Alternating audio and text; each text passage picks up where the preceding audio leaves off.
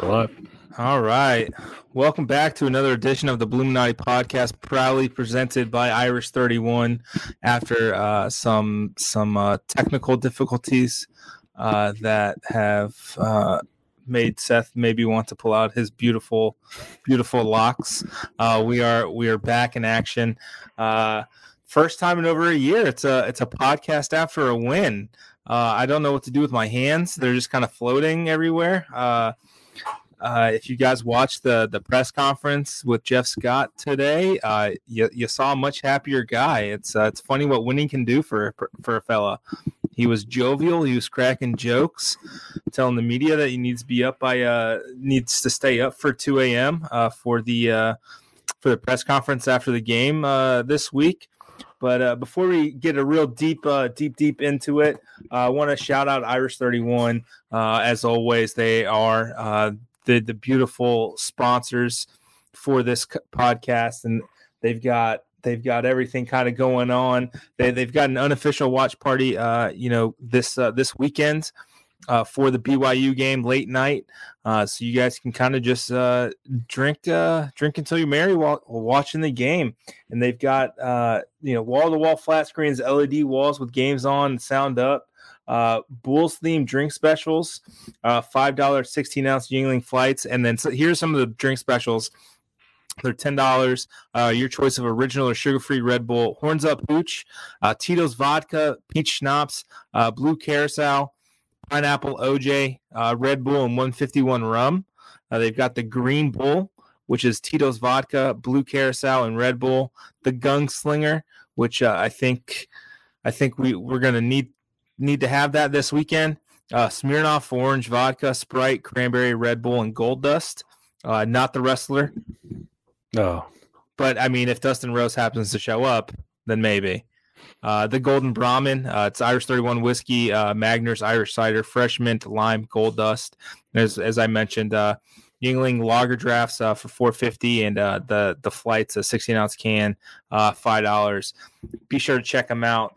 Uh, lots of great stuff, and they'll have uh, they'll have the Bulls bonus watch party with Danielle and Magic 94.9 uh, resuming October 2nd uh, at the Irish 31 West Shore location, which it brings us to it's the the Seth. Go ahead and pull up that that beautiful flyer here.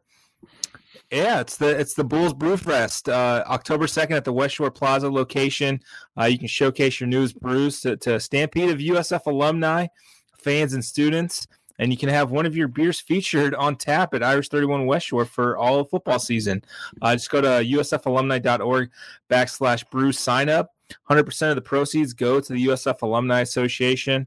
Uh, it, it's a really uh, neat thing that they're doing. Uh, it's for the SMU game. Uh, says I think there's another one uh, there, right? There's a little another little infographic. There you go. Super Watch Party at free entry, ten dollars sampling wristband, October second. Uh, we'll get the game time. Um, uh, do we have the game time for SMU? It's four o'clock. Four o'clock, guys. Let's go. I mean, that's that's easy peasy. As I mentioned, uh, yeah, I, I knew that yesterday. Man, the, the days are just kind of flying by. Uh, you just late late brunch and just ease right into the the drinking uh, for the game, and then uh, catch a late game and have some fun. But check out the the the Brew Fest uh, that uh, Irish 31's hosting. Uh, always always love always love them. Shout out to uh, Jay Mize and the crew over there for for sponsoring the podcast. But Seth, let's get into it. Uh, clap it up. First win in over a year. Big stuff. Uh, let's dive right in. Uh, we're we're gonna review the, the game film tomorrow. Uh, doing a little doing a little switch up uh, this week, and uh, you know it, it, was nice. There were some good things uh, from that FAMU game that that we'll discuss. Anything that kind of stuck out to you as you kind of started to rewatch this that you know you, want the podcast listeners to to know and and, and feel uh, hopeful going into to this week against a ranked BYU team? Uh, feeling hopeful. Um, I was, you know, they they played a complete game. Unfortunately, it was the second half of the Florida game and the first half of the FAMU game was the two good halves of football put together. Um, you know, I thought when they had their plan, and Jeff Scott mentioned a few times today, was try to get out to a pretty good lead, and then get a lot of young guys in.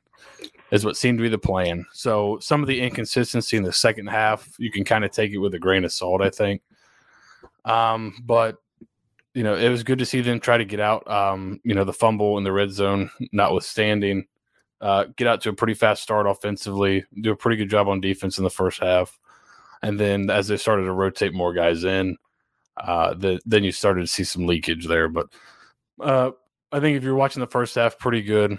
And then yeah, Alex, good point. Uh, the running you had two uh, pretty good games from running backs, and that group has done pretty well all season. So Absolutely, uh, absolutely. They have Jaren Mangham three rushing touchdowns. Uh, the first time uh, a Bull has done that since Johnny Ford uh, versus UConn in 2018. Uh, and then you know Brian Brian Battie with another hundred yard performance. It's his uh, second 100 yard performance in four games, uh, dating back to last season's season finale, where he rushed for over 100 yards uh, against Central Florida. Uh, we knew going in he was he was a he was a very talented back. We didn't know why he was kind of fourth, uh, listed fourth on the depth chart. Come to find out, he was dealing with some some toe injury stuff that kind of helped him out. Uh, he said all of summer and a couple weeks into fall camp, he's rounded into shape. And you know, we, we said going into the year that the running back room is going to be one of the strengths. Uh, it was going to be uh, one of the strengths of of the uh, the offense. So uh, I'm glad to see both of them kind of, you know get get some run here. Uh, Jaren Mangham, uh, five touchdowns in 20 carries uh, as a bull, which was uh, which is pretty pretty impressive. Uh, given that he had over 100 carries at Colorado and still totaled only five touchdowns, uh, so uh, good good on him.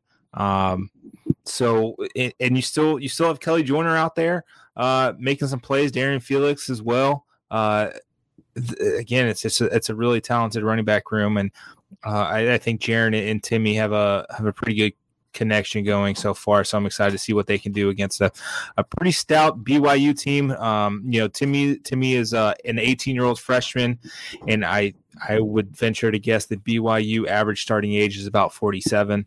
uh, so so there's a bit of an age gap. Uh, so I'm, I'm excited to see what what they can do. I mean, uh, you know, BYU is always going to be big. Uh, Jeff Scott mentioned in his press conference their their offensive line's big, defensive line's big. Uh, I think their their starting left tackle and his backup are both six eight, and then the starting right tackle is also six eight.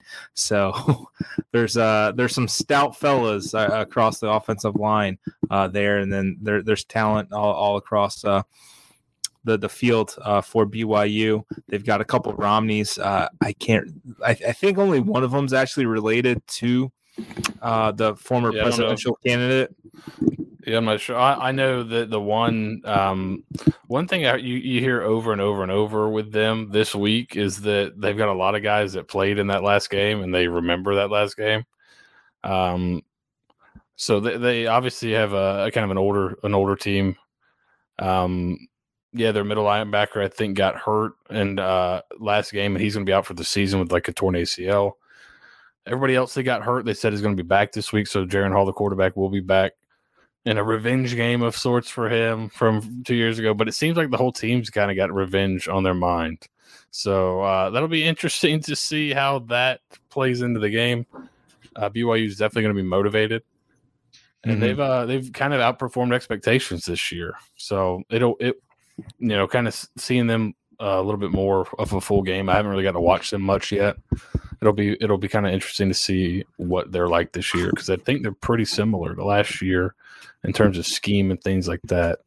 Um, but uh, they're three and zero oh against uh, P five, and I think they're the only school in the country that's three and zero oh against the P five. Yep, they they are the leaders of the Pac twelve right now after beating uh, Arizona State, uh, Utah, and uh, who was Arizona it? State, Utah, Arizona. That's what it was. I, you know, I didn't want to guess it was both Arizonas, but Arizona State camps. Yep.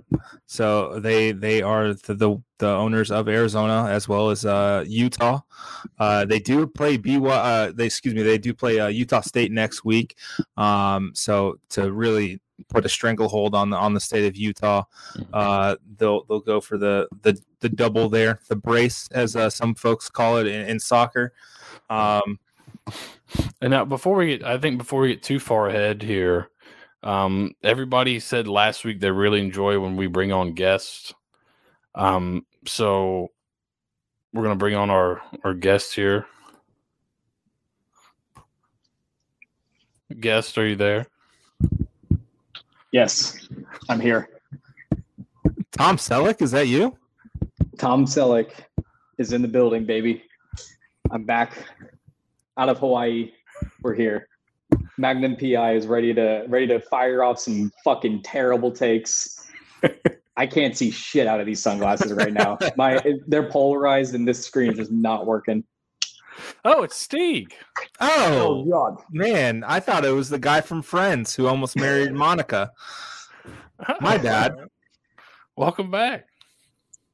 Well, thank you guys. No, I appreciate it. Uh, my my once in a lifetime wearing a Detroit Tigers head and won that off of a uh, charity raffle. Back. Uh, but yeah, I'm, uh, I'm back for for a little bit. Took a took a little bit of time off. Did a little thinking, a little uh, mental break, and uh, yeah, now we're back in. Decided, hey, USF won. Now's the time to come back, and when they lose again, I'll uh, hide back into the shadows. What a bandwagon fan. Seriously, what Oh, a bandwagoner. My God. Next, you're going to hear him think uh, BYU's going to win 56 to 7. What a Let's coward. Let's not get crazy. What a coward. so let's uh let's you know kind of quickly debrief a little bit more uh, a few uh, of uh, the FAMU game. Uh, you know, Seth, you mentioned it was a tale of two halves. Uh, they did play the complete game. It just you know, as you said, it was you know the second half of Florida, the first half of FAMU. They held FAMU to negative seven yards rushing in that first half before uh, either the, the defense started to wear down or there's a little bit more rotation going on uh, across the, the front seven. Uh, it's it's good that they got some experience. Um, I you know personally, but I, I'm not a coach. For for me, it was a little too close for comfort to be rotating uh, so many young guys in, um, especially when you haven't won in over a year. Uh, Seth, your your thoughts on on on, on that? I, I wouldn't want you to to kind of. Be, you know, belittle or, or you know, second guess a, a coach in the fraternity. I understand uh, there's some rules and regulations in that, but uh, it, seemed interesting uh, to to say the least uh, of the the rotation, you know, along the defense, and uh, you know, I think we should probably touch on Travis Marsh just kind of popping in. Yeah, I don't. I still don't understand um, the quarterback thing. It's it, it it just throws me for a loop whenever I start thinking about it. So I try not to think about it too much because it's just it doesn't make any sense to me. Um, but you know, they also Jeff Scott also said today that they went to a four man line, which our guy Eric was calling for last week. I believe it was Eric. Um, went to a four man line that allowed them to rotate more guys into because they have some guys that are kind of those rush in type guys that they can play. So those guys end up playing a little bit more. Um, you know, I think it's probably something you're going to need against BYU this week because they'll get in with some tight ends and some big bodies in there, and you don't want to go in there. Um, you, you don't you won't mind bringing some extra bodies in on the line of scrimmage. So good practice for that there. Uh, I, you know, the game I thought the it was encouraging to start, and then I was a little more discouraged actually uh, by the end of the game um, than I was the previous weeks. So I don't know. I, I just wish it would have been a little bit cleaner throughout the game, and that it really kind of put their stamp on it. Uh, it's but again, they were trying to rotate a lot of different guys in and get experience for guys, and then you had some injuries, so your your, your depth was a little um your depth your depth was a little light coming into the game regardless and then once you start rotating then you're really getting down into it. So you know kind of hold judgment. I wish they would have played a little bit cleaner a little bit better. Uh, i'm sure they do too. Uh, but you know there's some good there's some bad and we'll probably look at it a little bit closer tomorrow. But uh, in total i was a little more discouraged this week than i had been in previous weeks um, but that can be explained away a little bit too so Yeah, absolutely. I think uh, you know the immediate reaction was, "What? What the hell?" Right? You know, you got the the cosmetic touchdown at the end there uh, from uh, Yesias Young uh, to kind of make the score a little bit better, but it, it's there was still a weird taste.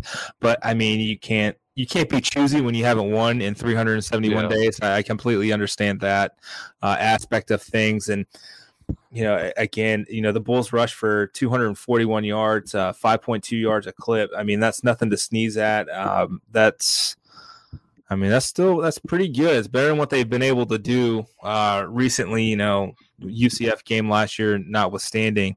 Uh, I wish Randy Shannon was uh, the defensive coordinator for every team USF played, uh, but alas, that's not the case. You mentioned the injuries.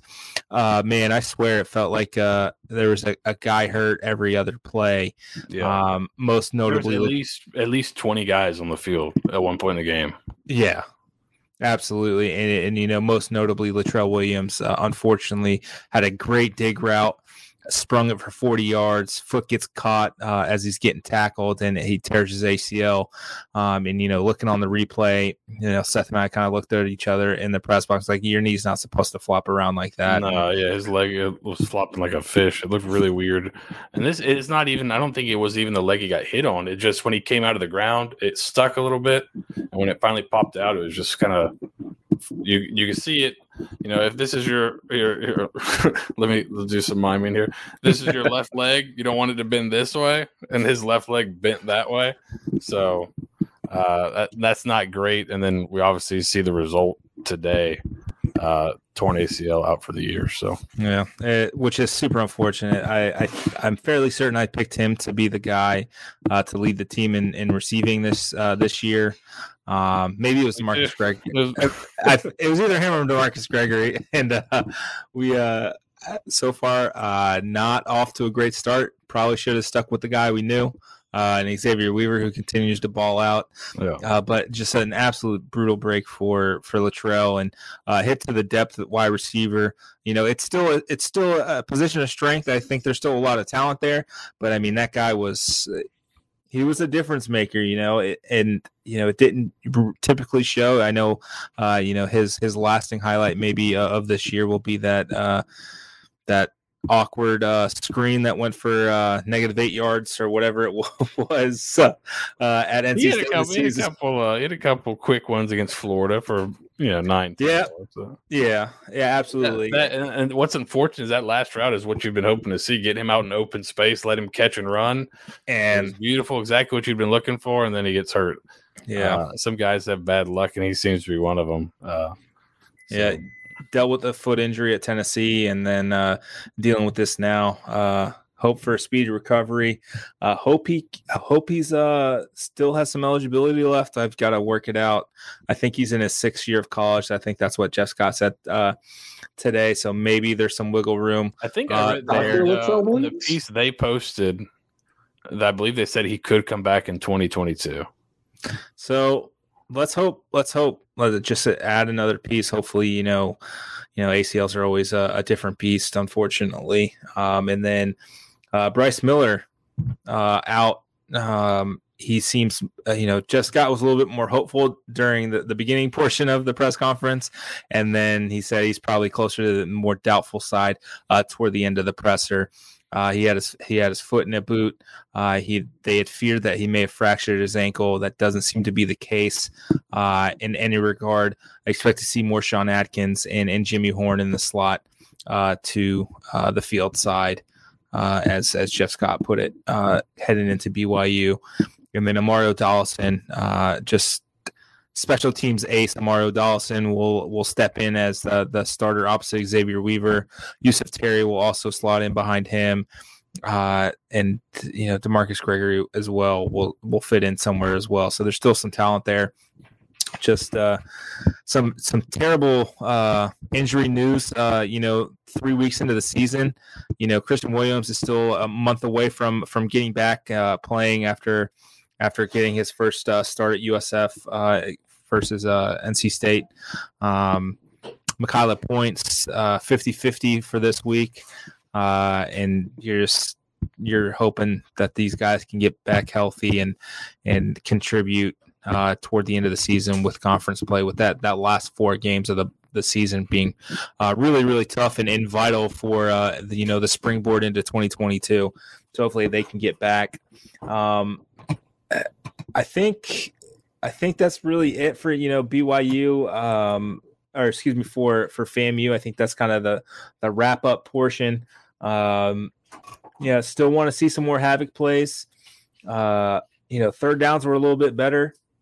Uh, but yeah, you still want to see some more havoc uh, plays and and you know, shout out Spencer Schrader and and uh, Kenny Scribner on that 49 49 yard field goal. It was it wasn't a great snap. Scribner was able to get it down and uh, Spencer just uh, drilled it uh, for USF's uh, first lead of the season. So shout out to them. We always love our specialists. Um, Adam, pal, my knees, man.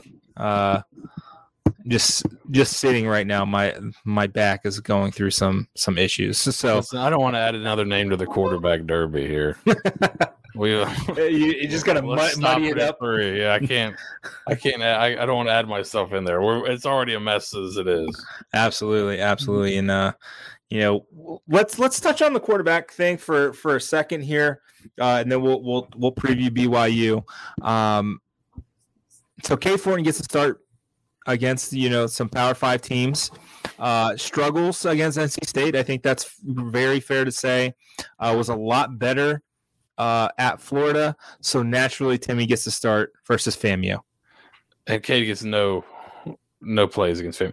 I I don't uh, you know, and we're not at practice. We got to throw that out there. We're not at practice. That's always my little caveat to get out of these things of being harsh. But we're not at practice, so we don't see everything. But just watching the games, it does this doesn't make any sense to me. I think um I, you know, obviously I have my own opinions that I think you you should be playing both of them would make you the m- most hard to defend, and I'm I'm pretty adamant on that. I, I think that's correct, but whatever. I, I, do, I don't get it. It doesn't make any sense to me, especially after you watch Florida, how they played Alabama last week. And Fortin played against all the starters uh, for Florida. They played Alabama pretty well on defense. If you watch that game, a couple missed tackles in space, but it's not like they were cutting dudes wide open. That was a pretty good uh, defensive effort held Alabama pretty low in yards per play for their normal. I think they held them around. Uh, I know Florida was over a yard per play better on offense than Alabama was. So that's a pretty good defense. North Carolina State had some, have had some injuries since the first game. That was a pretty good defense. Um, you know, the the the weird part is you you come into the game and and what you're hearing before the game is, you know, I want a guy to come in and start if he does really well. I want him to kind of take off and run with it, and and we'll kind of he'll be the guy going forward, right? That was kind of what we heard before the game. Uh, I think in the press conference that week that whoever's a starter, if they play well, they can be the guy going forward. I don't know if that just meant they get to start the next game because it, what it really turned into in the post game is that we're still in a quarterback derby here. It's not over. I know it seemed like it was over, but then after the game, he said he wanted to see Marsh in live game action to be fair to him. Now, how fair is that to Cade Fortin? I'm sure Cade Fortin would have much rather had live game action against FAMU than against Florida and North Carolina State. I'm sure that would have been much easier, um, you know, a little bit uh, more amenable to Cade Fortin there. I don't know. It, it's tough. Um, I think both guys can offer you something. The Marsh edition is just like throws an unnecessary wild card in there, in my opinion, and and, and it does you no favors, um, especially not playing Fortin. I think against them, if you still think unless he's totally out, which maybe he's totally out. I don't know, but if he's not, then you basically propped up your two younger quarterbacks against a worse opponent and played Fortin against tougher opponents. And now in the eyes of his teammates, they're just thinking about success, right? So I see we won a game with Timmy at quarterback. You know, he played pretty well. I mean, when you watch the game, he played okay. They weren't super consistent in the passing game. And I think he'll get better with more reps. So that's kind of the question is what are you playing for? Are you playing for this year? Then I think Fortin should be playing if you're playing for this year. Are you playing for the end of the season where you're you get all the game reps to McClain and he gets better because he's really talented and he's going to be a really good player. So just let's rip the band-aid off and play it. If the season if we only win two games this year, so what? We'll win more next year because he got all this experience.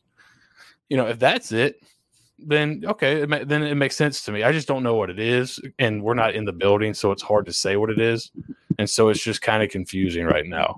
There are valid reasons for both approaches. I just don't quite understand it yet.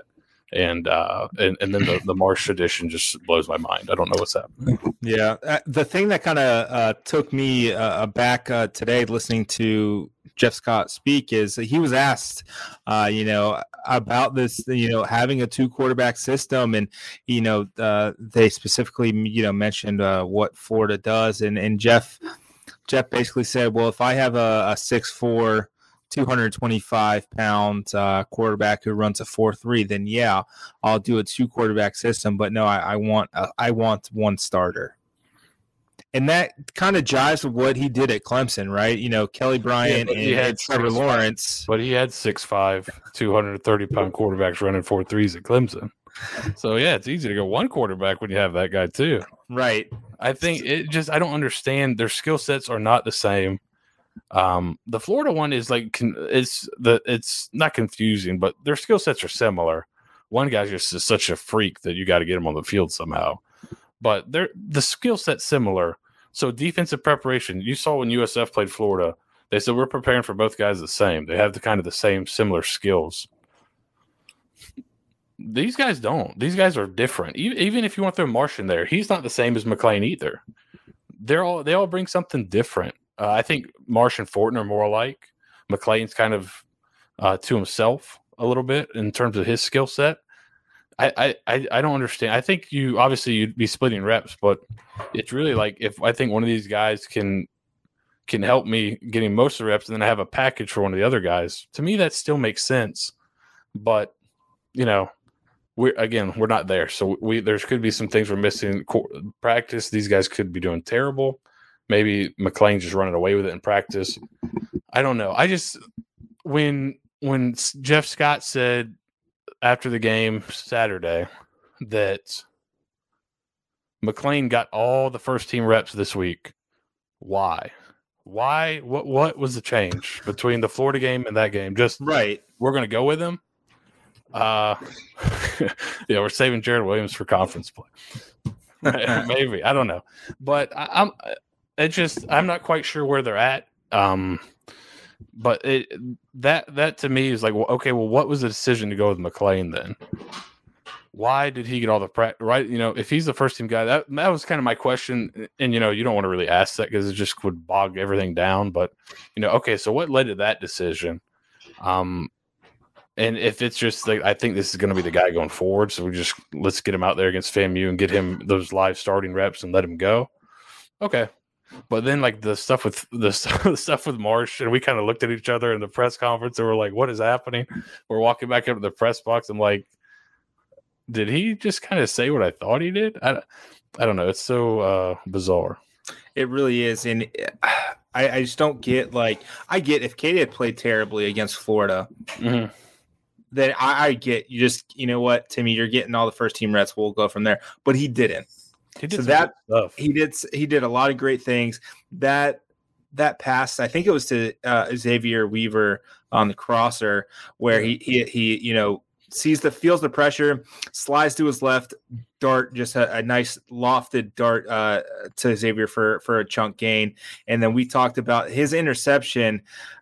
Not really his fault, you know. He's getting pressure. If if Yeah. the offensive line does its job, he's got Jimmy Horn for uh, a fat ass touchdown. You know, so it's like, what what are we what are we judging him on? Like, is he just not a, a good practice player? Yeah. And how then if how that's the the starting case, job? how how bad were the other guys during practice? yeah. So, So uh, that that's what I want to understand, and you know, I think his, I think Jeff Scott's reasoning, um, you know, as sound as it may be, it, it feels kind of like a cop out. Like, well, we've seen Cade's gotten a lot of reps through the first two games, so we want to see the other guys. I mean, if you look But- at it, I bet I bet McClain's got got more reps through the first two games than Fortin did. It's probably really really close. That North Carolina State game, Fortin started. He got pulled what third series, fourth series? Uh, I think it was closer in. to sixth. Was it that many? He got pulled in the first. Well, know I mean, the- I mean, they were really quick. yeah, So I mean, if we're going by if we're going by drives or we're going by plays, I'm thinking like plays. then it went real quick. So there are some good good points in the chat about maybe it's an O line thing. You feel like once you get into conference play that you need a more mobile guy. Um, what worries me, the one thing that worries me a little bit about McClain, and I think he's really talented. I think he's going to be a really good player. What worries me about McClain is you're watching the game. If, if they're not hitting shots down the field, FAMU is coming up and playing cover zero and saying, "All right, hit those shots down the field. We're going to stack." In the, in the second half, FAMU played zero. They came up, they brought the house on blitz, said, "All right, hit these throws over the top." They didn't, Yep. and, and they didn't. So there and th- there was a couple of those those uh, double A gap blitzes that got home. So you you've got to like all you right. got to understand where my hot is. I got to get the ball in my hand very quickly. So, and this is FAMU. So that's what we're. But then again, on the other side of the token, right? If if we want to kind of be, you know, pro coach here, well, he needs those reps, right? He, he needs reps in the game to get that. He can't get hit in practice like that. He needs to mm. see this. So learn learn by doing. I I, I can But understand. it I worries understand. that. me. It worries me when FAMU feels comfortable enough to play cover zero because all you've been completing are short hitch routes. They come up and squat and dare you to throw over the top, and you can't do it. That's a little scary to me. Now, can they get better? Yeah, probably, but that freaks me out a little bit. I, I I agree. Um, I think that their the running game. I think the RPOs are going to have to be a little bit more effective than they have been. I think uh, just try to get some edge. You know, do some uh, do some creative blocking. We saw it against Florida. You know, bring guys you know up through the middle, reading reading the defensive tackle, doing doing something creative to kind of get kickstart the running game to to ease the pressure. Uh, I want to see you know uh, some more screens, more wide receiver screens. Let the athletes be athletes. Uh, I think Jimmy Horn is going to be such a vital asset going forward this year, and, and those pop passes, the the jet sweeps, just causing a little bit more chaos uh, for the defense to to have to defend. Yeah, I do like when they when, and that's something they have done for the most part this year with really only McClain in because he can add in the run game is the mo- a lot of motion, the jet sweep motion in the run game. I think that's something that they can build on. And that's something he gives them. But my other my other concern is didn't, and maybe I misheard him because I, I was kind of I kind of caught the press conference a little late. Didn't he say McClain is kind of dealing with a little bit of a, a nagging issue as well? Yeah, he mentioned uh, his hamstring. so you know what you know so there goes that theory about his legs right? You know if if you have to throw back just a pure pocket passer i think fortin would have to be the guy. If that's what you're having to build around because the guy's hurt i think that's fortin. But again we're not there maybe we're, We're something we're not there. Maybe we are missing something. And I think i that think needs these to guys the are dis- smart i mean I, and then I'll, disclaimer. I'll, I'll couch it with this these guys are smart they're they're not dumb they know what they're doing so it's kind of a you know trust the coaches but i uh, this process has just confused me a little bit um and, and Can it I uh, jump can I come in with a captain negativity take right here? Whoa Jeez, man, you go away for two weeks and you become a different person. Yeah, a little bit. I'm I'm about to grow out my beard again. Um, no, so I just observation, and again, I pure caveat on this. I didn't watch any of these games so far. Purely kind of like looked at the stat line, kept the games up. Didn't watch a single second of any of these games. Watch the Pure nut. highlights. pure numbers I'll s- s- pure numbers. But and I'm going purely off of ones and zeros right now.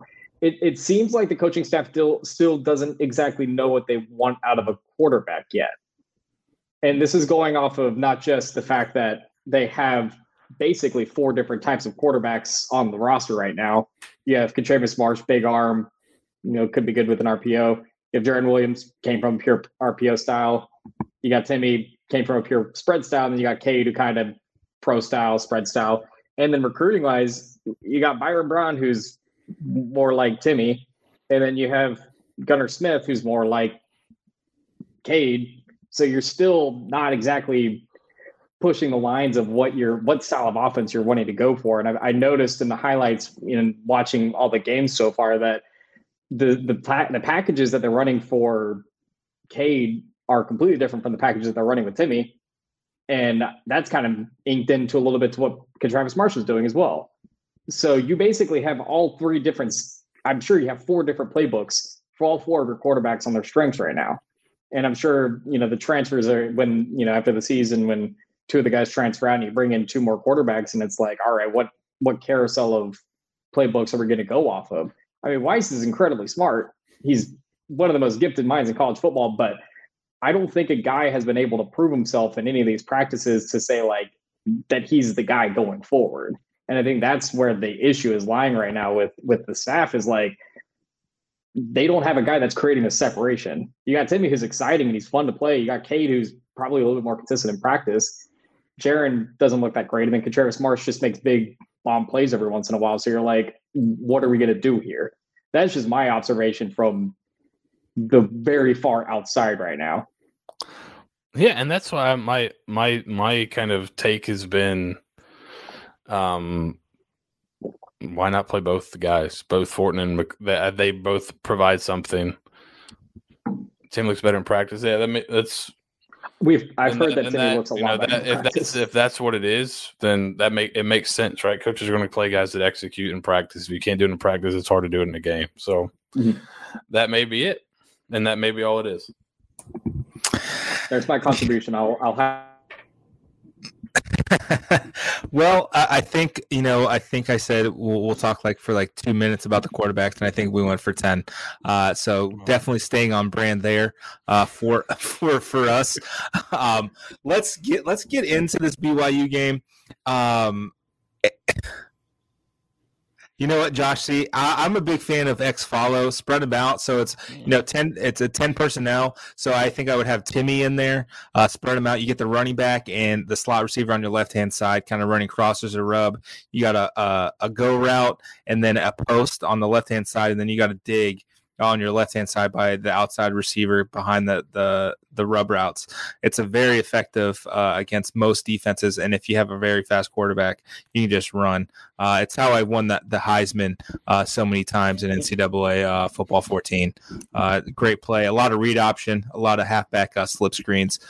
those two plays. Um, are de- were definitely supercharged in the in the last last version of the game. So yeah, I, I, mean, let's let's move on to BYU. We're on to BYU. You know, it's the you know how many how, what day is it Tuesday? So it's like the 96 hour rule, I guess, at this point. Um, so let's let's move on to BYU. Uh, ESPN 2, 10 15 Eastern. Uh, start drinking coffee now. Um, man, that's gonna suck. I'm not. I, I, I won't even pretend that it's not to suck. Um, I do enjoy that. I'll have like my full uh, Saturday uh, with the family uh, to hang out. But uh, yeah, Adam, the, it's definitely going to be close to an all nighter. If the game ends at two, uh, the game store is probably not going to be up until. Oh my god, I don't even want to think about it, man. Oh, I can't wait God. to do the post game show after this game. oh man, we're we're gonna be a few beers deep. I can guarantee you that we're not. I, I'm not staying up until 10:15 on uh, you know or 2 a.m. on a Saturday night and not having uh, a couple beers, especially if uh, things go sideways against a, a, ranked team where I believe USF. Uh, let me make sure I get the number right because it's pretty phenomenal uh, what USF is against ranked teams um, over the last I think, in the program's history. Let me make sure I got it right. They're 11 and 31 versus ranked teams. The last win against a ranked team was in 2016 uh, versus number 22 Navy. It was that crazy game where USF went up by like 30 points in the first half, and then Raymond Woodie uh, really tried his best to give the game away uh, at home. Uh, but it, it was the game. It was the game after Temple. Uh, if you guys can remember uh, that unfortunate game, uh, and we were worried about Quint Flowers' uh, hamstring, and he uh, just broke off a 80-yard touchdown like three plays into the game. So uh, we we got that answer quick. But that was the last time USF has beaten a ranked team. They're they're 0 1 against ranked teams already this year uh, with the Florida loss. Uh, they'll have at least one more opportunity to beat a ranked team with Cincinnati coming in. but I mean, this team's really well coached. Kalani Sitake is he's a hell of a coach. I know there's some talk I think it was prior to last season about kind of replacing him um, after that 2019 year when you know they did lose the USF and you know looking back man that's a that's a really that's a really bad loss for BYU. Well, that is they they they kind of spoke about that as a turning point. They're 19 and 3 since that game. You're welcome. So we're the get right team is what you're saying. when has that ever happened? Uh, oh man, you are you're bottom.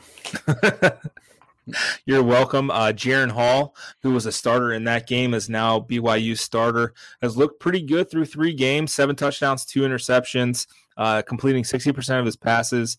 Uh, but I, I think uh, the story here is uh, BYU is looking for some revenge for for a pretty inexplicable loss. If you look back at the stats, um, you know, basically take Steeg's uh, ideal version of, uh, you know, figuring out if a team's good or not.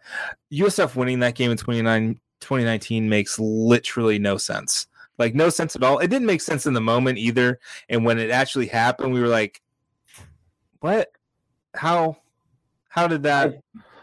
It felt like every time that BYU ran the ball, we accidentally tackled them. Every single time. I remember yeah. being on the sideline taking pictures and just like it, it, felt like every time like Nick Roberts was like accidentally like tripping a guy. And like I mean Dwayne Boyles and I think Antonio Grier had a very strong game that game, if I'm remembering it correctly. Um, but I just it, it looked like every single time but we for some odd reason we were getting a lot of push on the offensive line. Nothing was making sense in that game. Well, like the see, holes were wide open. BYU, what they and they still do it a little bit now. It's weird. I remember watching them going into that game thinking like, is this how they play against everyone? They play a lot of three man line and drop eight guys. I don't know if it's just if it's uh, to try to limit explosive plays for the other team, but they did that a ton. And that year, USF just ran the ball down their throat. I think USF went for like over 250 on the ground or something pretty close, over 200. I'm pretty sure. Um, yeah, it was it was pretty close. And then kind of wore them down as the game went on, and then uh, then as you got into the second half, third, fourth quarter, they started popping some runs, and um and then you got kind of that uh that uh miracle heave to Wilcox where he kind of took off his uh on on this route and kind of dove and caught it in the front corner of the end zone. I believe was that game as well. Yeah, uh, but yeah, the, the here's I, if do, does everybody want to be encouraged real quick? Do we want to be positive? Absolutely. So, BYU ranked team defeat uh only team in the country to to defeat three Power 5 teams. One of them Arizona is terrible. Uh, Utah really bad. Not be very good. Utah just got uh, had to scratch and claw to get overtime with San Diego State and lost. Uh, and then Arizona State, who knows? They've got like uh, the uh, proverbial uh, scythe above their head, the guillotine from the NCAA possibly coming. But this is a very high powered, highly ranked team. Where do you think they rank in yards per play? On offense and on defense. Obviously, it's not the best metric, but it's a decent one. Where do you think a team like BYU with these wins would rank yards per play on offense and defense? Nate, I'll go to you first. Let's go offense hmm. first. Where do you think their offense ranks yards per play? Better than UConn is a, is a safe guess. um, I'll go 84. Okay, Steeg. Second. 88. They're 88. Hey, how about it? For playing offense. Yeah, you're right there. What, what's really what's, the, what's the that number? That's okay. I know. They're averaging uh, 5.38 yards per play. Okay. Uh, for reference, USF's averaging 4.69, which is 115. Go uh, thanks for bringing us back down to earth. a little uh, give and take. Defensively, where do you think BYU ranks? Hmm. Uh, 98. Steeg. 69. 101st. They're giving up 6.08 yards per play. Man, I'm pretty good at this game. I know you're below, you're ruining it, but you're pretty good. Uh, again, uh, USF is 128th with 7.38 yards per play. Uh, just bring us back down. just every time, just. But so those, what's interesting is that they're, uh, you know, they're highly ranked, but I don't, I still don't quite know. Two for two better than UConn. That's correct. Um, you know, I, I don't know. How, I think they're probably better than USF. Um, the stats going to show that, but how good are they? Are they elites? I don't know. I had my questions about them before the season. They've come out won these three games. I didn't think they'd win all three. So hats off to them for that. Um, I bet against them two weeks in a row, and they've uh, got me two weeks in a row. So uh, I'm going to stop betting against them. But those numbers don't belie an elite team. Now it's early in the season. Like you could look at Alabama; they're not really high up there this year either. I think everybody would say they're pretty elite. But BYU, the numbers don't show just an elite unit that's just killing people. They're, I think they're tough. They're disciplined. They wear people down. Um, but if you watch that, did you guys see any of the Arizona State game? So Arizona no. State, Arizona State intercepts a pass and it's taking it in to score. There, it's the score is 21-17. Arizona I know State the play. takes off a pass, they're taking it in to score uh, defensive lineman or defensive end, I think. Running back for BYU tracks him down, punches the ball out. BYU gets it back on the same play. So they throw a pick and get the ball back on the fumble the exact same play. Yeah, it was a beautiful play. But how often does that happen? That's like super rare, right? You, I can think of like three instances of a guy tracking a guy down and, and knocking the ball out. You got like George Teague, Maurice Clarett, and then this guy from BYU. It doesn't happen a ton. So you know, should they have lost that game? Maybe. And if they lose that game, how are we looking at them? Are we looking at them totally different? Right. I don't know. So it'll be it'll be interesting to kind of see what they really are. I think they're pretty good. I don't think they're elite. So, you know, uh, I don't think I, I don't think they're as good as North Carolina State. They're not as good as Florida. They're better than FAMU. So, you know, we'll kind of see where USF comes in that pecking order. Yeah, and you know what what uh, BYU failed to do against USF in 2019. I you know I don't want to draw too many comparisons uh, between the games, but you know they're you know same quarterback, same coach. There's still a lot of these players. BYU failed to score in the red zone. Uh, they had to settle for two field goals early on in that game uh, where they could have really blown it out. So, you know, instead of it being, uh, I think it was uh, those two field goals made it like 16 to 7. It could have been a lot worse um, for USF. Right. So, uh, what they've done this year, at least so far, is every time they've had the ball in the red zone, they've scored. They've scored uh, eight touchdowns and in 10 attempts in, in the red zone.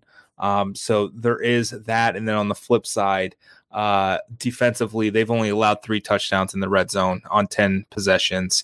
So uh, that's that can be an issue. You know, if the Bulls get down close, uh, their defense does tend to stiffen up. I think a lot of defenses, uh, you know, if they're if they're talented enough, can can kind of bone up. Uh, you know, play you know in, in, between the 20s, right? A lot of empty calorie yards, as we like to say. And I've then heard, I've heard a guy like uh, Bud Elliott calls it reds. He he kind of says with the modern offenses that are so good, you're just hoping you just. He said he calls it playing red zone roulette. Just get him in the red zone, see if you can get him to kick a field goal instead of score a touchdown. If you do that, like last year against Alabama, if you did that, that was a win for you. If you just got him right. to kick a field goal, and that you just kind of when you get in the red zone, it compresses. You have more of a chance. Um, but yeah, it, that's that is the difference, right? If you're not gaining as many yards, but you're finishing drives and you're not letting your opponent finish drives, well, there's the difference, right? Right, and that was the difference in the 2019 game, right? USF had three possessions in the red zone and scored touchdowns on all three possessions, and that's that's your game, right? It's the, this this kind of thing for for USF where they're they're going to be they're going to have to be more effective. They don't have to be as explosive, right? You can get all the empty calories you want uh, yardage wise, but you've got to you got to be more uh, efficient when you have the ball, uh, you know, in the twenties in, in in the red zone uh, for for that to have success. I mean, you, obviously you need to have some modicum of success uh, on offense to get to the red zone, right? Unless you're just kind of setting up. Uh, at BYU's 20 area possession. And that's been uh and that's kind of been look back at the game so far this year. That's been a problem so far even last week, you drive down. I think you're inside the ten when you fumble, or, pretty close to it. You know, against Florida, you go, you drive down, get kind of close to the red zone, have to settle for a field goal. Uh, NC State, you get down to the red zone three times, I think, and don't score at all. You know, the, the, those finishing drives is really important, and that's kind of what separates. Uh, that's kind of separates tiers of teams. So if if you can finish some of these drives off, and and I thought, and we'll we'll look at them tomorrow, but they had some good concepts in the red zone in the passing game. Uh, the one to Xavier Weaver was really really cool, really well uh, executed. A great job by McClain, sit, kind of shuffling up in the pocket and and hitting um, Xavier Weaver between some guys. So that looked improved last week. Again, obviously the opponent was not quite up to snuff as your previous ones and not this one upcoming, but you know, just kind of finding that rhythm, that play calling rhythm in that area can be helpful too.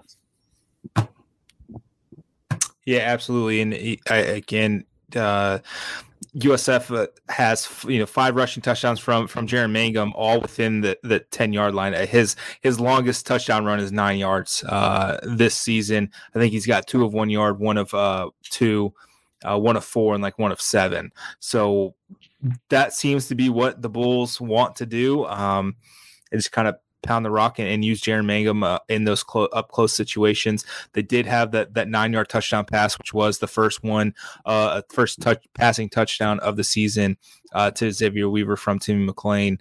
Uh, so it, you know it's take just taking care of the ball. That's going to be the key thing. That that fumble was uh, really. It, it wasn't great. I mean, it was it was out, you know, as he got touched, right? Like it, once he got hit, that ball was out. So a little bit more ball security from Timmy. Uh, don't try to force things uh, against this BYU team.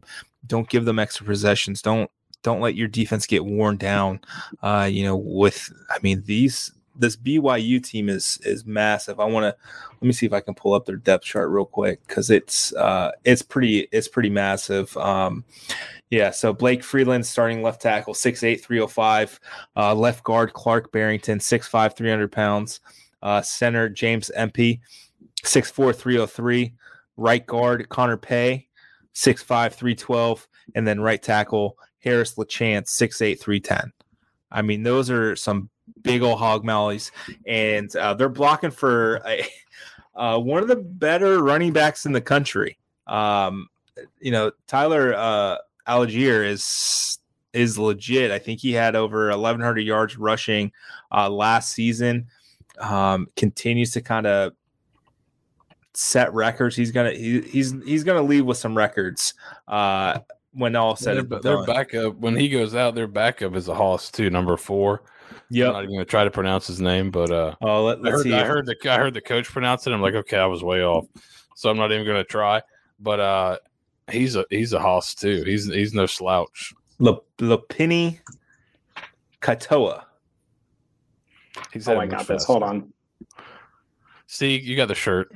Yeah. Yeah, So I, I I got this. Hold on. Let me. Where where's where's this depth chart? so uh, The back Ale- running back. yeah, Allgeier is uh 5'11", 220. He's a redshirt sophomore, and then uh, Katoa is 6'1", uh, 215.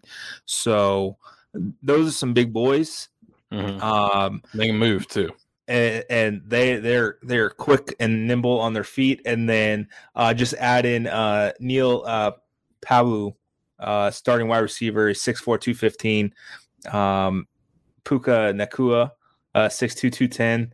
Um, and then I would assume his brother and or cousin Samson uh, Nacua, unless this is like a Romney thing when they're bro- I, think actually bro- I think that one's brother. and they're not even related. Uh, he's also he's 6'4", 195. And then Gunnar Romney, 6'2", 195. I mean, these are some big freaking dudes, man. And and Oh, they're not they're not like 19, 20 years old. A lot of them. They're you know a lot a lot of these guys go on those that two year mission trip when their freshman year. So they, these guys are coming back.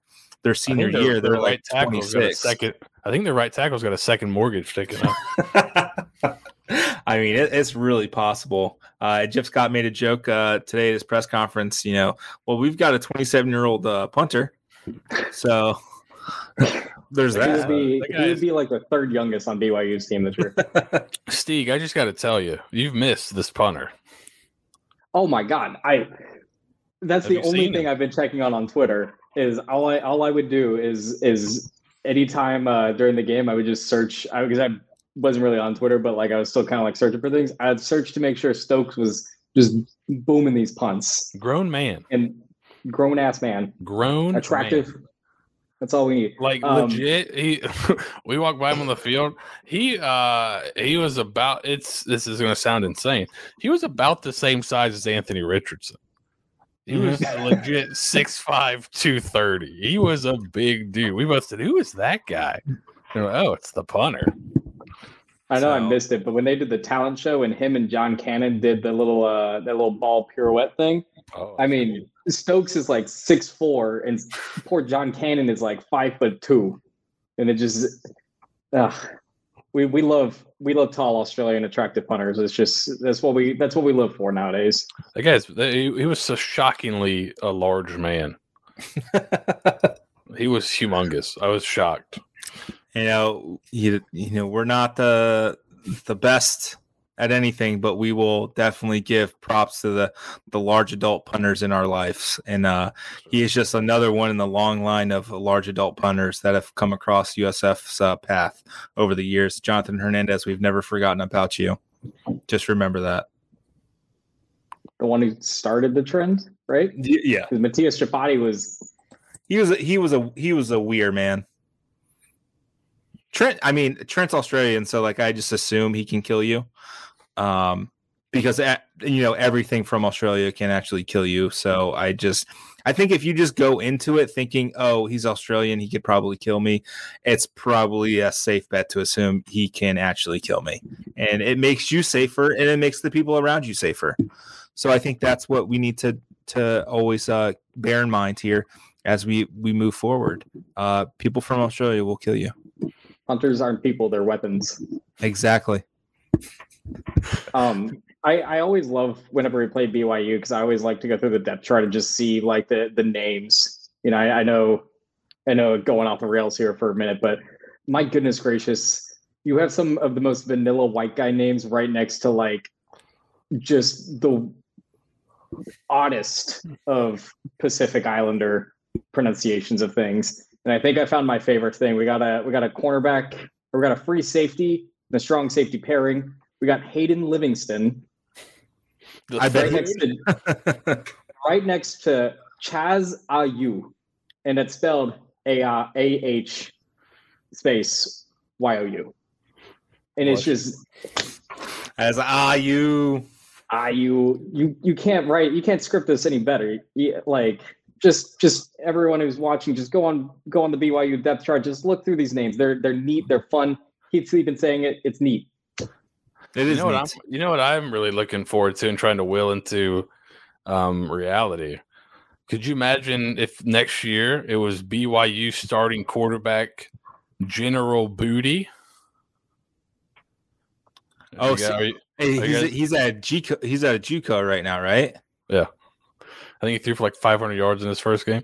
That's not He's, bad. he's, he's of the Louisiana booties, if I may. Man, this thing has gone off the rails, and I, I am I am so here for it. Uh, so BYU, I think uh, you know typically uh, as is for all USF games, um, third downs are going to be vital. Right, they were a little bit better, six fifteen uh, last week. Uh, You know, it's, again, it's it's FAMU, but it's better. Uh, they were, you know, better still uh, than they were at NC State uh, in the Florida game. Just continue to get better in those areas. Um, I that that's going to be a key one. Uh, keep that keep keep that offense off the field. Just try to extend some drives here, uh, as uh, Heath's uh, getting not safe for work in in the comments. Um, sir, this is a, this is a Wendy's. Uh, so You know, pod. you, you know, outside of turnovers, third down, is there anything that USF needs to do, uh, you know, at BYU to to be effective and uh, you know, put a scare into the 15th ranked team in the nation? I, explosive plays are always kind of the next thing on my list. Um, and then average starting field position is kind of tied a lot of times with turnovers. So you win both of those, you're probably in pretty good shape. Um, you know, if you if you look at the Yeah, I mean, yeah, obviously playing clean, so no drop passes like Daniel's saying right there. Uh, penalty free. Uh, you're gonna have to play a clean game to win. You're not gonna be able to play a sloppy, I don't think, and win unless you just get crazy with explosive plays. But how BYU plays defense, I think, is they try to take those away. They're dropping a lot of guys deep, making you complete stuff underneath. Um, so you know, I but if you can get some of those, but the important thing is going to be to avoid turnovers, and then defensively, I think stopping the run.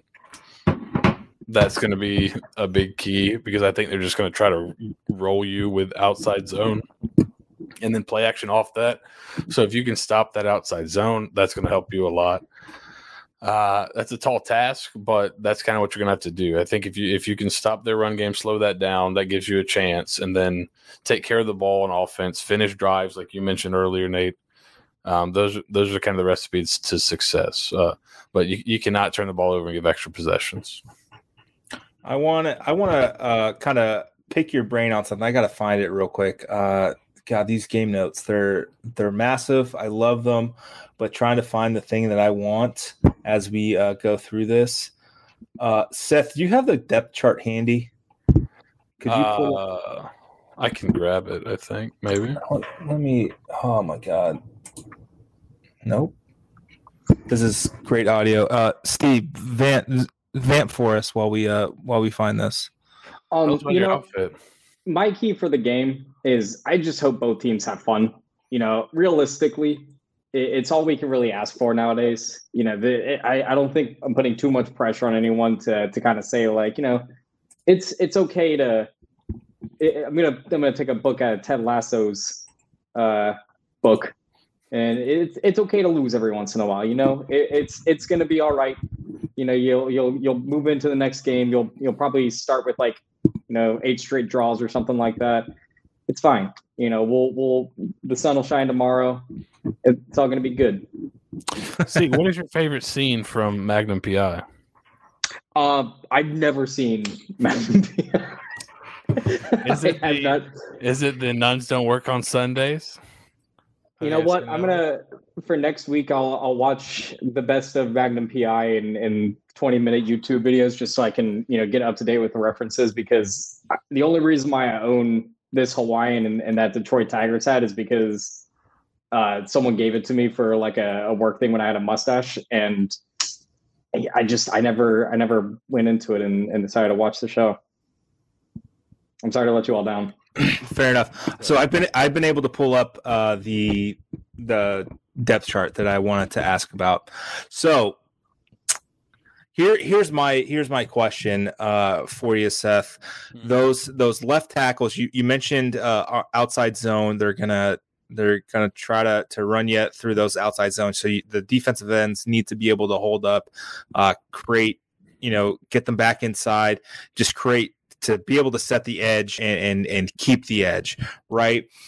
Uh, how does you know Jason Vaughn, uh, allegedly 6'5", 252, allegedly, uh, and and and Tramal Logan six two two thirty five. What what kind of things can the you know the smaller defensive ends that the smaller linebackers do against you know these these six eight three twenty fives? I know it's always you know low man wins, but like what what can they do to to help set the edge when there's such a, a size disparity? Well, I think is setting the edge is important, but you can also if you get interior penetration that can also force the ball to cut back too. I think that if when you're outmatched up front physically in size, you got to move. Uh, so you you can't just statically rush, statically play a gap. You got to move guys, gap exchange. That's what you see the best uh, the best defenses. You watch like Alabama and Georgia. They've got really talented big guys, but they still move. They still exchange gaps in the run game. Um, so I think you got to be moving your front move your backers, um, hopefully pick up some tendencies and kind of and have those backers play aggressive. Hey, this might be a game where you give up some play action plays because you're just going to tell those guys to play aggressive um, and play downhill. Um, but you know, maybe we see a little bit more of uh, Bellamy this week. We saw him last week; he played pretty well. I think he, he kind of adds a bit of thump. He stood out, right? I mean, yeah. we were talking to each other in, in, in the press box, and he's a guy who stood out. Obviously, he had that that great. Uh, he upended the running back uh, right near the just goal line, yeah. yeah, and just uh, just blew that play up, and he felt like he was shot out of the cannon a few times uh, throughout the night. He's been like he's flashed when he's every time he's played, since even as his freshman year, he's flashed because he comes downhill with cruel intentions. Yeah, so, I th- I, think, think getting him, him too. Yeah, and I think having him maybe as a, a, a, specialty pass rusher, you know, you get backed up and you know you have to run the ball, so it just kind of make him have to do one thing, right? I think that's where you'll see. Uh, a lot of the effectiveness. I think that's where we saw it. He was pretty good out in coverage. I think he had a, a pass breakup yeah. uh, out in the flat as well. Um, but well. I, man, yeah, I, I want to see him full steam ahead going after the quarterback because Jaren Hall, he's he's no slouch. You know, uh, no. he's uh, Glenn Spencer. You know, hi, probably a little hyperbolic. Uh, talking to the coaches, said he's uh, what he said he's a faster Baker Mayfield. Faster Baker Mayfield. Yeah, which that's tough. That's a tough. Uh, that's setting. That's called setting expectations. Yes. So uh, that's uh, that's that's uh, called not giving them any bulletin board material for a game that they're probably already uh, a little little jazzed about the to you know right the wrongs of of past sins. Yeah, of course he played well. He's a faster Baker Mayfield. I, I told I tried to tell you guys before the game. Yeah, he, he is good. He's a really athletic player. He's throwing the ball pretty well. I think this year, not bad. I, I, I liked him a little bit watching him coming into the game a couple years ago. He seemed steady, but he did make some young guy mistakes. And then last year he didn't play really at all. Was Zach Wilson there, and and now he's getting his turn, and he's uh he's doing a pretty good job so far this year. He kind of went out in there in the previous game, late in the game they said he just got the wind knocked out of him. He had a couple big guys land on him. He looked like he was grabbing his hip, but they said just wind knocked out. He will be playing. So maybe he's not. They're not going to run him much. They kind of mentioned that on the broadcast that they didn't want to run him a ton because they don't want him getting dinged up but he'll he'll he'll take the running lanes if you give them to him. So you definitely have to watch him and to keep somebody with eyes on him at all times. And and he he did get hurt in that 2019 game as well. And uh, Baylor Romney, I believe, had to come spell him, and he's still the backup there. Uh, so uh, it, it, there is some. I mean, there is some history of that. Uh, you know, Zach Will, you know, Zach Wilson in 2019, uh, same thing. He got hurt prior uh, to the USF game, which uh, was fortunate for USF because I don't think that they they win that game if the Mormon Manziel is uh, playing. Um, you know, Patriots game notwithstanding, he was a fantastic quarterback in college. He's taking the Manziel thing a little too far now. He's got to cut it back this week. yeah, let's let's let's chill out. I don't think you want as many interceptions as pass completions uh, that that late in the game. Um, so but Zach Wilson was a legitimate quarterback. There's a reason why he went the se- second overall. I mean, I think he just went into a terrible situation. Uh, you know, the Jets being, you know, what they are. But he was still a very good quarterback, and USF did luck out in 2019. And uh, know, Jaren Hall, I doubt he makes the same mistakes. He's been pretty careful with the ball through three games, only two interceptions, but he's he's thrown seven touchdowns, as I mentioned earlier. Uh, so Glenn Spencer is going to have to, you know, dial something up, create some some sort of of havoc, you know, disguise some things. Uh, not give away the you know not give away the coverage too early. I think USF did that a couple times uh, over the last couple of weeks that uh, really helped uh, the opposing quarterback kind of diagnose it. Uh, Emory Jones just didn't really take advantage. Um, I think they on that interception that Mekhi LaPointe had, he kind of bailed out. It was good. It was good disguise by him, but he kind I think he kind of crept up a little bit uh, sooner and didn't really see him with the, the switch at the cornerback position.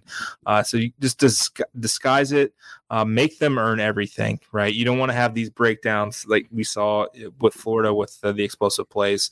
Uh, make them earn it because I think that's that's USF's best chances. You know, make them earn it. Have you know have some success on third down uh, again. You know, FAMU they did pretty well, but you know it was FAMU, and this is a, a team that's beaten three Pac-12 schools in the last three weeks, uh, regardless of how the outcome has been uh, and the talent of the other teams. They're still you know Power Five Pac-12 schools. Um, and final thoughts before we get to our predictions here tonight, fellas.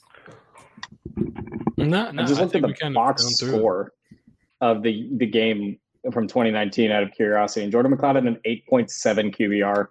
Um, He was like That's seven not how fourteen. yeah, he's, I, I was like, wow, we didn't have that many receivers catch any passes because I was What- looking was for that much was that the overlap. really bad fumble? We took off one running, where- the ball just came out of his hands. I think so, Maybe. Yeah, I think. But I mean, I was trying to find the overlap of how many like BYU players contributed in that game versus how many USF players contributed and if they're still on the roster. And like the numbers are like like four USF players, five actually played like a significant amount that game. And there's like the entire BYU team that's still there. It's I think the only person that left is um like two or three guys. But uh yeah, uh, that's my closing thoughts. Uh, wow, this is going to be a fun game to watch. yeah, at least you don't have to stay up late for it. Absolutely, uh, Alex. Ruby- and, You know, Jordan McCloud. Uh, he wasn't one of the two quarterbacks that uh, that uh, uh, Fisch uh, picked to start the year, but came in on in relief and uh, went six to seven. I think he scored a touchdown and, and got Arizona back into the game last week before losing.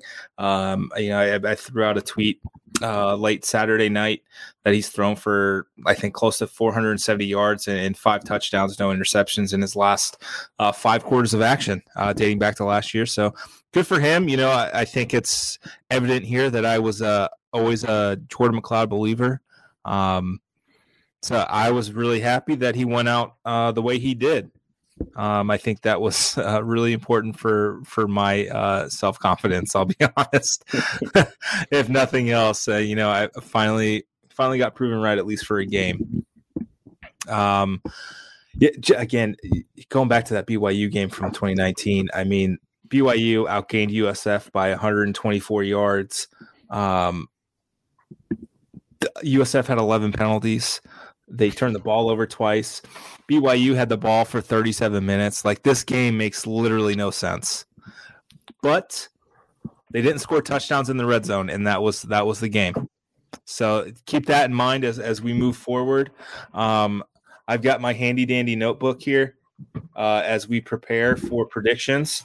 Um, let's let's see what we can do uh, this week. Let me make sure I get the, the right page. There we go. That, I'm, Uh, Nate, did you get my predictions the last two weeks? Uh, no, I'm just gonna say uh, it was 55 to 10. Yeah, Okay. Yeah. Uh, yeah, So- it was. Okay. So, um, not as close. Um, I was damn near close on BYU. I was a touchdown shy. Um, or excuse me for FAMU. Actually, no, I was right. What was the final score? 38 38 17. 17. Let's see, see that. Nailed it. Fucking nailed it, bro. Wow, look at me. Check mark, gold star, Nathan Bond. Finally, finally get one right. Um, man, between between figuring out the yards per play for BYU and this, man, I'm riding a high. I think we need to end it now. Uh, predictions, uh, Seth. What, what do you got for this BYU game? All right, just uh, for everybody's reference, right now at DraftKings, uh, BYU is a 23 point favorite. Oh. Uh, I'm going to go with, um, let's go 38 to 10. BYU. Okay. 10 might, well, yeah, I don't know. Yeah, 38. to All 10. right. So and then uh, then I'll have a follow up question after we give our predictions right. um, for for this. Uh, Steeg, you'll go last. So uh, Alex, I, I think you're kind of right. I think it's either a blowout or it's kind of close. Um, I don't. I, I don't see USF winning. I didn't see the improvement that I was hoping uh, for uh, for FAMU. Seth, you touched on it earlier. Uh, a little bit more discouraged after that second half than than you than you had really hoped. Um, so I'm to say, I think it's 45 23 BYU. And Seth, or excuse me, Steeg, uh, how about yourself? Um, well, so, um, when uh when Tom Selleck was on Magnum PI, you know when he when he when he when when Magnum PI went off air, he was 43 years old, which is pretty close to how much USF is going to beat BYU by. Unironically, I think they're going to beat them by 45 points. Give it a take uh, two years. So uh, yeah, I think uh, USF 55 to 10, uh, nice and clean game uh, held by all. Uh, Timmy McClain actually will break the NCAA record for most touchdown passes using both hands. I think he's gonna. I think he's gonna come out with like a some some left hand touchdown passes, throw throw a few right hand touchdown passes, and then uh, do a flip to uh, win the game and uh, seal it for uh, everyone else, and uh, you know put USF on the map. And then retroactively, the Big Twelve is going to kick uh, BYU out and then put us in their place. Nice. And I want all of that to be in my prediction. Okay, sure. Write it Absolute- down in the notebook. Yeah, absolutely. Uh, Steeg um, needs more time off. I think he's uh, having a mental breakdown. Seek help immediately. Got it. Yep, wr- wrote it down for you, man. I got it. Um, Appreciate you. so th- th- this follow up question, uh, you know, we're we're all you know outside of Steeg. The the logical people are picking BYU to win uh, pretty handedly. At what point do we see another quarterback? It doesn't have to be Cade. Doesn't even have to be Travis Marsh. What time? When do we see another quarterback? Is it in the first half? And if so, when? Is it in the second half? And if so, when? I think you. I think let's maybe we should put odds on it, right? Um, let's say I think the odds of a guy coming in the second quarter. Um, what'd you? What would you say? Like plus two fifty. The odds of somebody coming in the at the third quarter, I'd make that like plus one ten. I, I think you're going to see another quarterback, especially because Jeff Scott was pretty adamant that Tim McClain is starting the game, and we're using this four game sample size to get a better look at all the quarterbacks. Mhm. Here's my question to you: Does Jarren Williams get in the game I was about to ask as that. a, as a total, as a real one more wrench? No, I think you have a better shot of getting in the game than Jarren does. Baby, better get loose. um, so, so if we're putting numbers on the on the quarters, uh, plus two fifty is uh, for the second quarter, plus one fifty for the third quarter, is uh, minus ten thousand. Is that a good number for the fourth quarter? for somebody. Yeah, I think I, by the fourth quarter. Yeah, will USF have played two quarterbacks by the fourth quarter? By the end of the fourth quarter, minus ten thousand. I think it's if I, here's a great parlay would be no and USF wins because on the opposite side because that's kind of if, if not then USF's winning right. I think we need to. I think we need to get DraftKings to put this on the board. Uh, Colin knows some Aren't folks. in England you can get them to put whatever you want on. They'll put Oh. on anything. I don't know, man. Maybe we can get Colin. You know, he's out in Vegas for like a month. I think he's uh, I think he's still out there uh, for like another like three weeks. So maybe we can get him to talk to the DraftKings folk and and, and give us a little parlay action on that because uh, I'd I'd put a few bucks on that. yeah, your odds would be. You know, if I could if I could do it legally in the state of Florida. yes, of course. This is all for entertainment purposes, unless you live in a state where gambling is legal. Then and go for please- it. then take our advice because we definitely know what we're talking about. Yeah. Nice little correlated parlay there, as the wise guys like. to Yeah. What so what would you put the first quarter at? Like plus I plus a like- thousand? Yeah, I think that. Yeah, I think unless like uh, bar an injury, Right. No. I, I, I'm just strictly play. yeah, strictly performance. Yeah, I, I don't think it would happen that fast, but it might happen in the second quarter. Just think it could. Worst case scenario, this is NC State 2.0. You're getting rocked. We need a spark. Bring in somebody else. Bring in Ridge Jacobs. And the musical chairs continue. So. Absolutely. Well, this has always been fun. Uh, Steeg, I'm glad to have you back. Um, we'll we'll figure out uh, your role going forward since you got Wally pipped as our photographer. Uh, yeah, I'll be I'll be resident mustache and, and shit post again. yeah, man, tough break for my guy. Uh, but uh, again, uh, guys, uh, I, I, will say I'll plug this. Uh, Morgan's photography has been fantastic. If you guys saw it uh, throughout the game, um, it was pretty great. And uh, she sent me two two files worth of pictures that I went through last night, and we'll be posting them throughout the week in the coming the coming weeks as well. So it's gonna be a lot of fun. Um, for for Steeg, for Seth, I'm Nathan. Uh, thank you for for joining us. Thank you for listening to. Uh, that really, we really lost the plot there around the 45 minute mark. I'm not going to lie to you, but we we we veered back on track. Um, Shout out to Irish Gold. Absolutely. Shout out to Irish 31 for for the sponsorship and and you please go hang out at Irish 31. Go watch the game there. They've got drink specials. Uh, let, let, let me read you these awesome drink specials again because uh, the names are just fantastic. Uh, game day cocktails ten dollars. Uh, horns up hooch. Uh, Tito's vodka, peach schnapps, blue uh, curacao, pineapple, orange juice, Red Bull, 151 rum.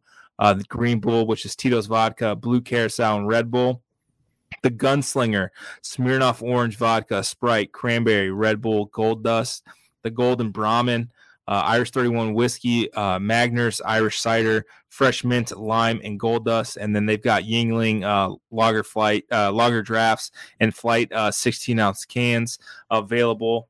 Uh, go check them out. Go have fun. Tell them that the Daily Stampede sent you. Uh, you know, make sure that they know that we're we're getting some folks uh, there, and then uh, October second for the SMU game, four o'clock. Go sign up for the the Bulls Brew Fest. I know there's a couple people who uh, who follow the blog who brew their own beer. Try to get it showcased, man. It's gonna be awesome. Go to usfalumni.org backslash brew. Sign up.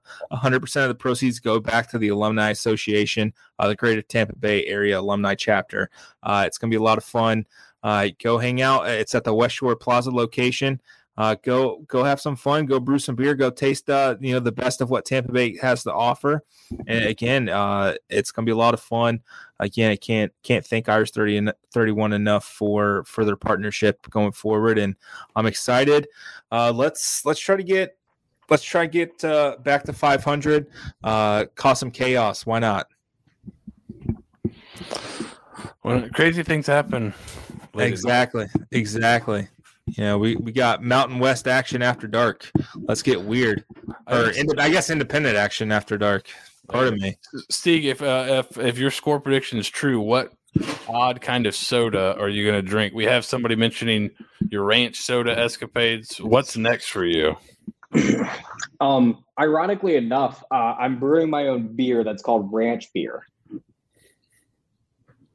Um, that'll be that'll be the one that I'm going to enter into the uh, into that brewery contest to see if we can get that into circulation.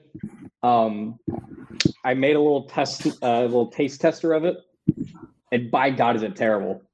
I mean, it's some of the worst beer I've ever had in my life, and I've drank a lot of worse. I've, I've drank a lot of bad things in my life. Um, so for celebration, if if somehow, some way that USF does uh, pull this massive upset, you know, I'll I, next next podcast I'll, I'll, I'll grab a ranch soda and uh, and drink it for the uh for the memes on here. If they actually, let's make it a little bit more realistic. If they cover ranch soda on on on the pod next week, there we go. If they breathe, we'll do it.